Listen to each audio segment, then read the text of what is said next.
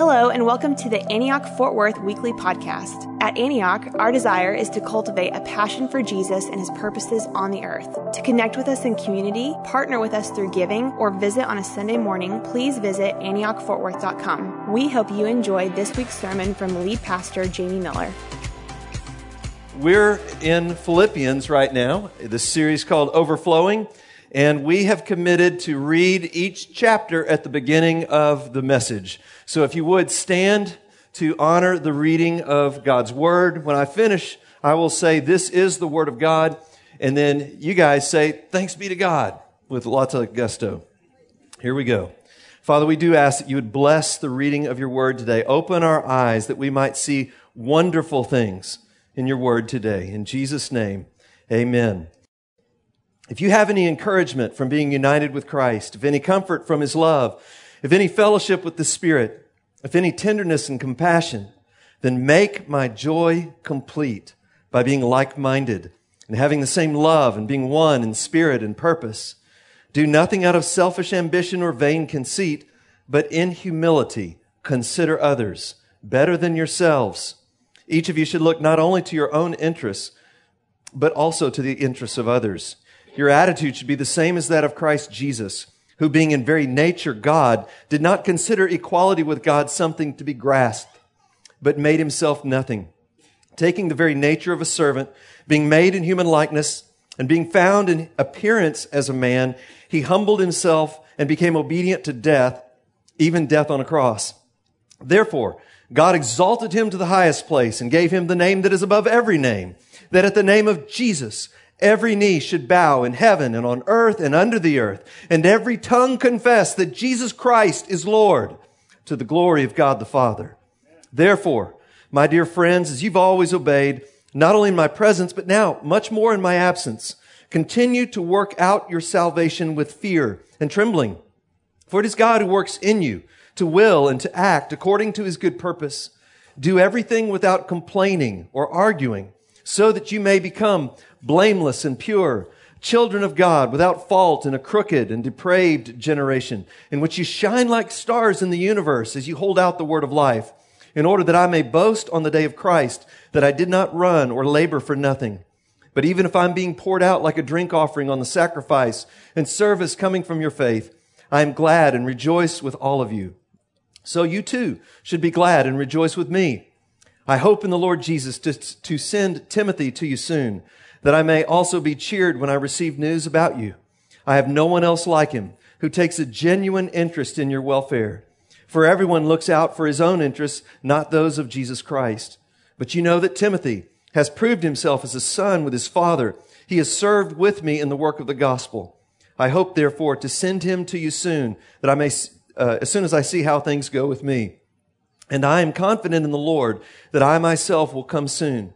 But I think it necessary to send back to you Epaphroditus, my brother, fellow worker, and fellow soldier, who is also your messenger, whom you sent to take care of my needs. For he longs for all of you and is distressed because you heard he was ill. Indeed, he was ill and almost died, but God had mercy on him. And not only on him only, but also on me, to spare me sorrow upon sorrow. Therefore, I'm all the more eager to send him to you, to, to send him, so that when you see him again, you may be glad and I may have less anxiety. Welcome him in the Lord with great joy and honor men like him because he almost died for the work of Christ, risking his life to make up the help that you could not give me. This is the word of God. God. Amen. Be seated, please. Thanks. All right. So, amen. Gets a little hard. You read there at the, end. I was like running out of, help me. There's power in the Word of God. And so we're in this second part of this series. We're calling the series Overflowing on Philippians. And really, it's overflowing love is at the heart of what's going on here in this letter. Overflowing love, because remember, you know, we're asking this question, what kind of story is it where this kind of writing makes sense? And it's the story of the gospel. He said, even at the end of the last chapter, live lives that are worthy of the gospel, the love of God, the grace of Jesus Christ, how he's brought this sacrifice to bring us all into right relationship with God. And so it's this overflowing Niagara of love that's being poured out into our lives that leads to what we talked about last week, overflowing joy. What we're talking about this week, which seems like a bit of an oxymoron or a bit ironic to say overflowing humility. But here's why. You've got to be filled up in order to pour out. And humil- humility really is a, it's a giving. It's a, it's a thinking about others. But in order to think about others and consider others, you've got to be filled up with enough of God's love or you'll run out. So, so overflowing love leads to overflowing joy, overflowing humility. Next week, overflowing purpose. And finally, overflowing peace. That's what he's saying here. And we, as we come to this uh, chapter, uh, Philippians chapter 2, this is a key part in the letter. It's a really key. There's something that's about to happen that's going to show us what this whole letter is about, and, and especially as you know the rest of the context of what's going on. Something is, is not right in Philippi. So Epaphroditus came, he brought a gift that help Paul live while he's in prison. Remember, they don't slide food under the, under the door. You know, you have to have friends that help you out. And so Paul had the, the, the Philippians sent Epaphroditus, probably had some money, probably didn't come with food, but he came with money so that he could travel and get there, has uh, money for them. And so he's thankful. That's why he's writing the letter. I'm thankful for you guys. I'm filled with joy. I want you to be filled with joy. I, God's touching me right here in the jail cell. I'm praising God that Jesus is being preached left and right. And I'm filled with joy and I'm responding to your gift. And remember, we talked about last week, there's graces that are at work in, as an expression of love. When we love someone, we give and they receive. And then thanksgiving is offered up. And that's what love really is. That's the Father, Son, and Holy Spirit. Giving, receiving, thanksgiving. Giving, receiving, thanksgiving. And so that process is going on as Paul's writing this letter. But there's a, but there's a, there's a problem though. And the problem is he, he says, make my joy complete. And when he says that, it's like, I've got all this joy, but something's missing why I don't have full joy, complete joy.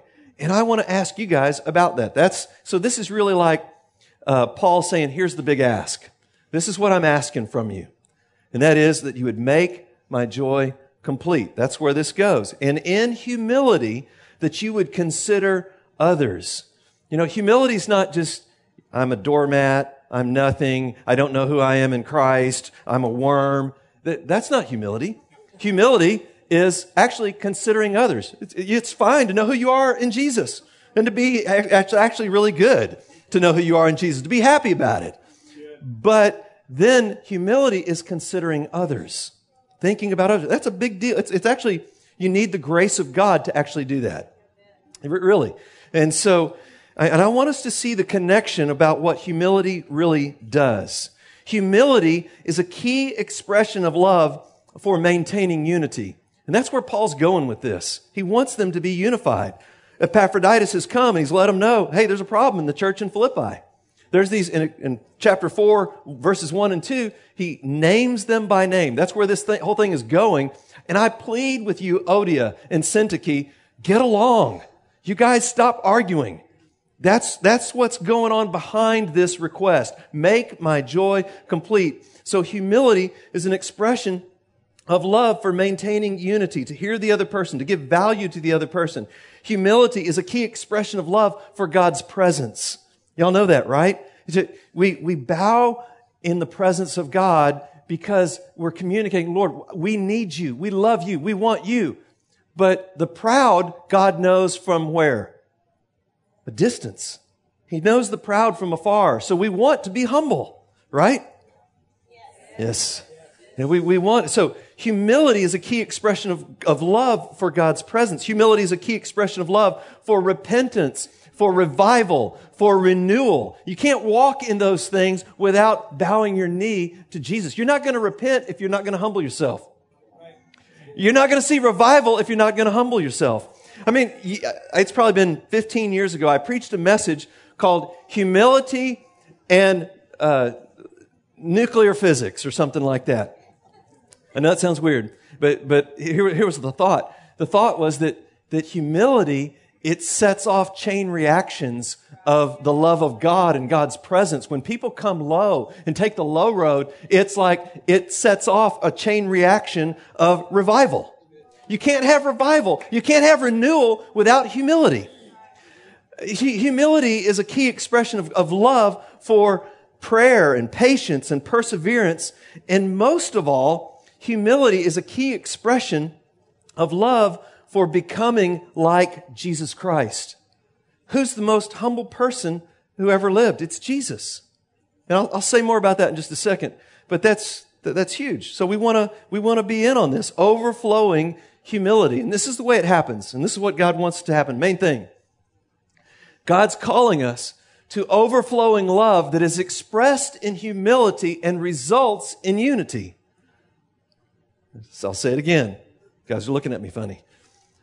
God is calling us to overflowing love that is expressed in humility. So I'm filled up with God's love. I'm expressing it in humility, where I'm concerned about others and their interests. And that results in unity. And that's what Paul wants to see happen. So here we go. I've got some handles for humility. And with, uh, on Thursday, I almost, I almost called this love handles for humility.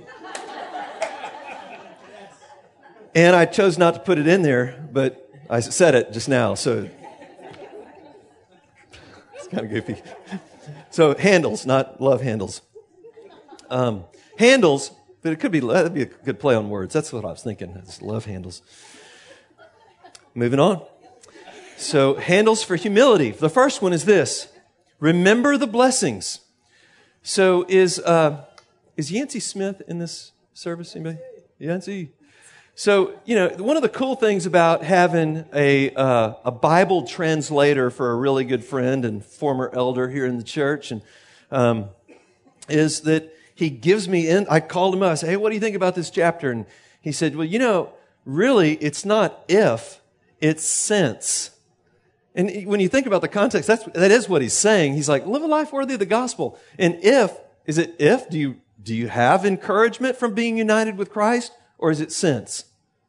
It's really sense. That's what he's trying. He's trying to make a, an argument here, not an argument like contested, but a, he's making a case for for since you have encouragement from being united, and since you have comfort from His love, and you have fellowship with the Spirit, and you have tenderness and compassion, then make my joy complete. And this is what this joy is going to look like.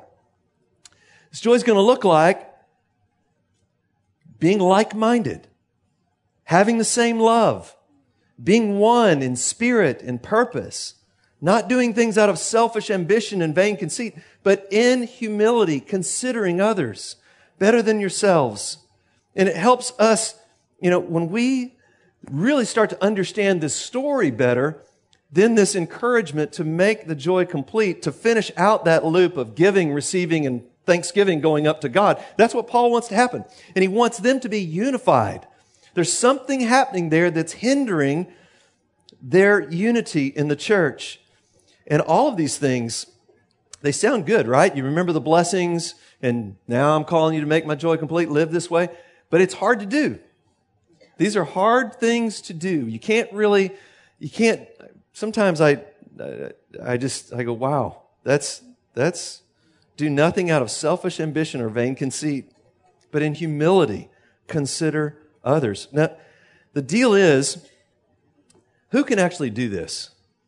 And if I ask you a difficult theological question, thank you, Jesus. Like three or four years, she's figuring it out.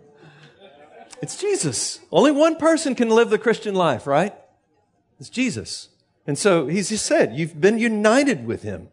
And you should be encouraged and share in that love and walk in those blessings. So let's look at Jesus for just a minute here. Let's, this, I'm preaching Christ. This is, this section um, of scripture is probably one of the, the highest high points of the New Testament. This was a poem and a song that the early church sang. They were already singing it and it was well known by the time Paul writes Philippians. Isn't that powerful? And there's just so much rich, richness about God being put on display here. So another handle for humility, the second one is to look to Jesus. Your attitude should be the same as that of Christ Jesus, who in very nature, God didn't hold on to that. So the idea there is, uh, kenosis is, means he emptied himself. That's the Greek word. He poured himself out. And that's a, that's a trait of God. God is self-giving, other-centered, love-giving. That's what God's like. That's what the cross, that's what we see in this story. And so, but even before the cross, even before the cross of Christ was the incarnation. So, you know, if we're talking about pouring out, and Jesus certainly does that at the cross, right? But even before the cross, the incarnation, Paul says in 2 Corinthians chapter 8 verse 9, "For you know the grace of our Lord Jesus Christ, that though he was rich, how rich was he?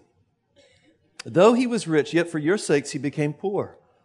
So think about the, you got to think about the richness of God in glory and in love, in perfection from all eternity, to then think about and get some kind of a grasp what happened when Jesus stepped into the flesh and became a man. That's just, that in and of itself is just mind blowing. So we look to Jesus to understand humility that considers others. God so loved us that in humility, Jesus stepped into the flesh. Jesus became one of us. God and man together. By tracking with me. So even before the cross, consider the surrendered life of Jesus, the daily surrender. So this is humility. To live constantly dependent on the Father. John 5 19, Jesus says, I do nothing of my own initiative. That's humility. I'm constantly connected to the Father. By tracking. That, that's like, wow. That's, that's amazing. To look at the humility of Jesus is also to see the love and the beauty and the mutually deferring posture of the Father to the Son and the Son to the Father and the fullness of the Spirit. That's what's going on there. It's uh, a lot of the famous icons of the Trinity uh, down through the years have, have the Father, Son, and Holy Spirit all kind of doing this, kind of to the other. So there are three of them, and they're all bowing, just, just they're bowing their head and deferring. I mean, Jesus said, I mean, he, we think of surrender and dependence as something not good, but it's expressing the authority of God on the earth. So, you know, so Jesus lives this whole life of surrender, but he's also able to say, all that the Father's given, all that the Father has is mine. And after his resurrection, he stands up and says, all authority in heaven and on earth has been given to me. So it's, it's actually wild. This passage, he goes on and talks about the exaltation of Jesus. That at the name of Jesus, every knee should bow in heaven, on earth, under the earth, every tongue confess that Jesus Christ is Lord to the glory of God the Father. Talk about pulling the Old Testament and the New Testament together in the person of Jesus Christ. It's mind blowing. Isaiah 45, 22 and 23 says, I am God. There is no other. And then he goes on and says, and every knee will bow before me and every tongue confess. And then Paul says, at the name of Jesus, every knee will bow and every tongue confess that Jesus Christ is Lord to the glory of God the Father. I am God and there is no other. Jesus, his Father, and their shared love and anointing and communion in the Holy Spirit. Wow. So, handles for humility. Remember the blessings, look to Jesus. Third one, work out salvation. Work out salvation. So Paul goes on, therefore, dear friends, as you have always obeyed, not only in my presence, but now much more in my absence, continue to work out your salvation with fear and trembling. For it's God who works in you to will and to act according to his good purpose. Do everything. Okay, so here's the interesting thing. Here's the practical statement out of all that he says, therefore, I want you guys to get along, make my joy complete. Therefore, work out your salvation. And here's my practical next step for you. Do everything without complaining or arguing so that you may become blameless and pure, children of God without fault in a crooked and depraved generation in which you shine like stars in the universe as you hold out the word of life in order that I may boast on the day of Christ. So I was just meditating on this passage the other day and, uh, Kim walked in. I was like, oh man, I'm seeing something here. This is incredible. She has to walk in sometimes like that. A lot of times it's just in the morning when she's coming in to say hi. How's it going? And I was like, wait, stand there. You, you can't, not gonna believe this. And she's like, and it's like theology and stuff. And she's like, I was just wanted to say hi. but that happened the other day. And, uh, and, uh, and I had this question get in my head. What are the criteria for being pure. He says, so that you may become blameless, pure, children of God, shining like stars in the universe. Okay, so what are the criteria for doing that? For becoming blameless, pure, shining like stars in the universe? You know, what, what does he say to do? Don't complain. And don't argue. So again, this is make my joy complete. This is where this whole thing goes. And, and again, there's a context here. It's about unity. He's, he, that's what he's preaching. That's what he's writing this letter about. But I mean, think about it. Like, that's going to be, don't complain and don't argue. That's going to be the, that's the big throwdown. You know, it's not like live a really prayerful, you know, super spiritual kind of life. You know, then you'll be blameless and pure and children of, you know, God, you know, shining like stars in the universe. No, it's don't argue and don't complain, and then you're going to shine like a star in the universe. That is incredible. Now, I will say again, we need Jesus. Anybody ever tried not complaining for just, uh, we've been trying to do it since Friday. It is not easy. Just gonna just say, and you're gonna, what you, so I, I, I challenge, and I, uh, I'm gonna go ahead and throw this one down. I, I double dog dare you to just see how long you can go. Just let's just make an experiment out of it. There's grace because we're all going to blow it. But but give it a shot. See, just get sensitive to complaining. Just get get sensitive to this. So we're like talking. We, we think we're just doing our normal conversation, whatever. We were having dinner, you know, and and and all of a sudden I'm like, wait, that was I was complaining just then. I wasn't just talking. I was actually complaining about something. And then she's doing the same thing with me. She, and we're not like, nobody's making faces or anything, but she's like, oh, that was, I was complaining. And what I'm, I'm just saying, give it a shot. Lord, help us. Somebody say amen. amen. no complaining. I mean, that's the, that's, that's, that's his work out your salvation and do this not complaining. This is, now, part of the problem is we all want things to be better. Who wants things to be better? In your life, your job, your family, your kids, your parents, whatever the, the situation is, we, we do want things to be better. But there's a fine line between identifying what is wrong that needs to be better and complaining about that wrong thing. so, you know, it's just, and it's like, Lord, help us to walk this walk. Help us to do this with grace, giving grace, receiving grace, offering up thanks to you for helping us walk this thing out. It's a big deal. We are ambassadors for Jesus Christ. And even when we identify things that need to be better, we want to do that in a way that, uh, that honors the Lord. Can I just say that Fort Worth doesn't need any more cranky Christians? Just brakes, clutch in on cranky Christians. And uh, yeah, this. Uh, sometimes I think sermons are amen sermons, you know, and but cranky Christians and humility, maybe it's hard. But uh, but think about okay, social media internet. How hard is it to use those platforms and not complain or argue? And I mean, that would just be like, wouldn't that be awesome? What if we just said and just did an experiment? You're free, there's grace, But if we did an experiment like, I'm not going to do complaining or arguing on social media. I mean, the world just got better. Fort Worth just got better. We're bringing heaven more to our relationships, life, and the world when we don't complain or argue, which, by the way, was the thing that kept the Israelites out in the desert for a long time, not going into the promised land. So it's like, Lord, help us. Lord, Lord, help us. Lord, help me. And, and we're, we're in. It just, and we graciously, you know, you don't like, you know, pile drive somebody, you know, when they complain, you catch yourself. We're holding each other. We're helping each other out. Accountability.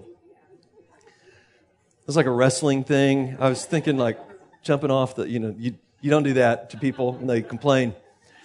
The last piece, so handles for, sal, uh, uh for humility, is learn from others. Learn from others. So part of the way Paul is helping them is, is through his example. He's like, I'm being poured out like a drink offering. You guys are arguing. There's faction in the church. You're not getting along. And I'm rejoicing in prison. Could you, could you learn something from, I'm rejoicing and I want you to rejoice with me. I want you to know this love, this overflowing humility, purpose, passion, peace, all of these things. Paul's like, I'm being poured out and I want you to rejoice with me and to get in on this. So that's his example. He gives the example of Jesus. Jesus is the ultimate example of self-giving love, others-centered humility. He steps out of heaven and lives a dependent life and dies on the cross for us because he cares in humility about us. Timothy, another example. Timothy, Paul says, I have no one else like him because what he does is consider the interests of others. That's an example of humility that he's calling the church to walk in there. Epaphroditus, he's my fellow worker, fellow soldier. He's your messenger. And that's how, Epaphroditus is how Paul finds out about what's going on there. He's the messenger who comes. He's how the, he, that Paul knows there's a problem back in Philippi. And so he says, this brother almost laid down his life for Jesus in doing the mission that you gave him, bringing the gift. So honor him. Rejoice when he comes back. And his heart is for you. His heart is that you would love one another, that you would get along. There would be unity in the church there, that the church would come back together. So love, just to kind of wrap these up, overflowing love really does express itself in humility. So overflowing love expresses itself in concern for other people. And that results, we do more of that. It's like that nuclear bomb thing. Humility releases love. It's like that whole giving, receiving, offering thanksgiving. And make, here's the big ask, make my joy complete. I'm filled with joy, but there's a piece of my joy that's not complete because I want you guys to get along, to love each other, to care about each other, to serve one another in love. Redeemed and reconciled relationships are at the heart of what the gospel of Jesus Christ is all about. Redeemed and reconciled relationships are at the heart of what the gospel is all about. It's about, it's about relationship, about getting right with God and getting right with others. That's, that's the deal. That's the, that's just the heart of this. And we're called to live in a way that works that salvation out. We're called to receive it, but also to live it. You know, and, and we're to do that in a way that looks forward to the day of Christ. He's like, you're part of my reward. I want us to do this with joy as we look forward to that day. Here's the big word for the day. Two big words for the day. Inaugurated eschatology. God's like, whoa. you know what that means? It means we're looking to the day of Jesus. We're looking to how things are going to be, and we're inaugurating that right now in the way we live. We're like walking, talking time machines. Like the future is breaking in through us and through God's people in this place. The way the kingdom, the way heaven is, that kind of love and life and grace, and purpose, and power. So good. And in all of our key relationships, we need this. I wonder, I was thinking to myself, if Paul was writing this letter to us, or if he was just writing to my brothers and sisters in Fort Worth, at Antioch, and what would his what would make Paul's joy complete about us? What's what's missing? What what do we need to walk in humility about? You know, and this touches. Can I just say, there's not one of us that this this kind of message doesn't touch. We're all in on this. I'm in on. I need prayer. We all need prayer. We need help. We need grace. We need to be grace givers. And there's such a temptation. Like, what's in behind complaining a lot of times?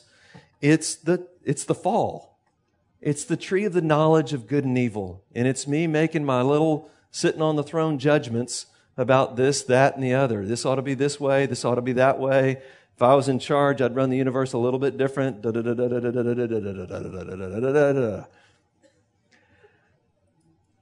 And we need grace. I mean, just all of us. Can I just, just a little small, little wave?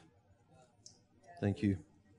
We need grace. I heard this I'll finish with this. I heard this great story about one of the desert fathers, early centuries of the church, or early uh, in, in, in Egypt. They had a lot of the, these really intense guys would go out and live in the desert and just seek Jesus all the time. And one of those guys' name, his name was Abba Moses, kind of Father Moses. Father Moses, Abba Moses. And in the church there, in whatever part of Egypt he was in, he he had been a, like a, a bandit out in the desert and then got saved, met Jesus, and his life was radically changed, you know? And so there was this time when the church was gathered. Somebody had messed up. Some, I forget the guy's name, had made a mistake. And so the church was going to get together to figure out what to do about this guy. And they asked Abba Moses to come in from the desert and to, to meet with them. He said, I'm not coming. And the priest sent another word to him, said, I'm asking you to come.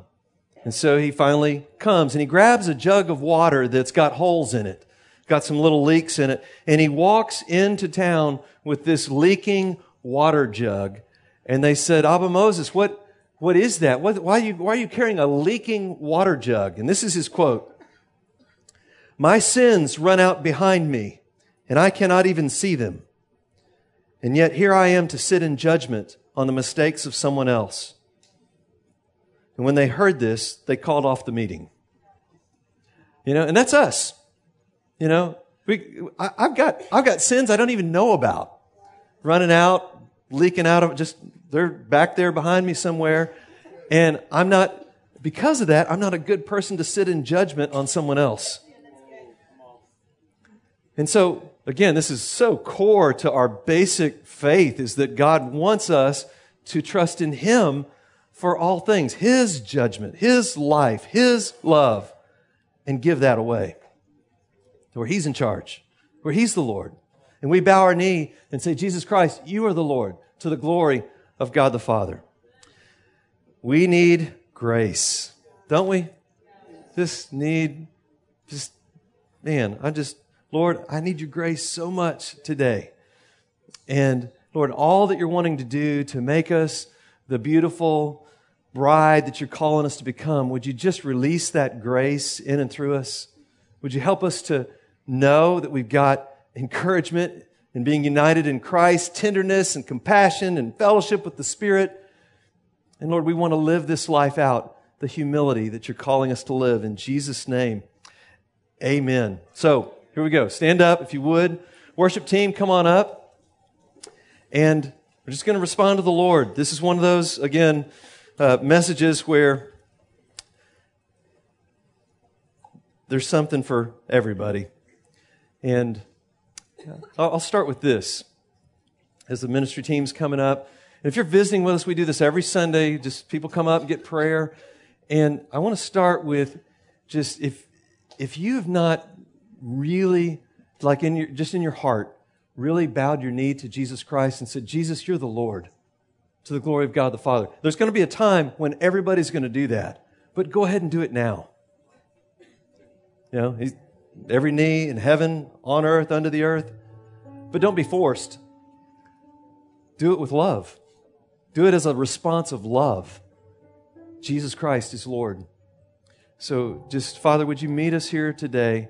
If anyone needs you, just I, I pray that that would happen in Jesus' name. And here's the other thing. If you, there's some, you know, we all need no complaining, let's say. But if there's something that specifically the Lord's speaking to you about and you want to get prayer, come get prayer about that. And if you're really going through something where you need prayer or a breakthrough, please don't leave without getting somebody to pray for you. And if the front fills up, then get somebody to pray for you that you came with. God answers prayer. He's powerful in that. And He changes things through prayer. And who knows?